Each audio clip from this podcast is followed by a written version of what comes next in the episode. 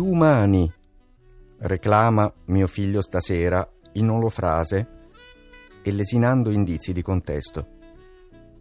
Così, di volta in volta, vorrà dire a domani, semplicemente, prima di dormire, oppure domani voglio un'altra caramella, il patto è di una al giorno.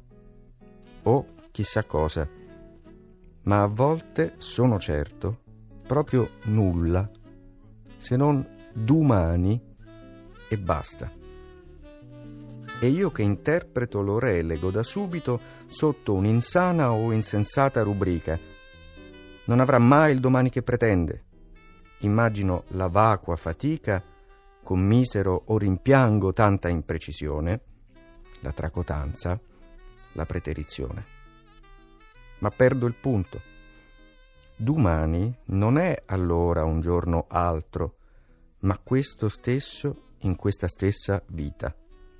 Non è per noi, ma c'è una speranza infinita.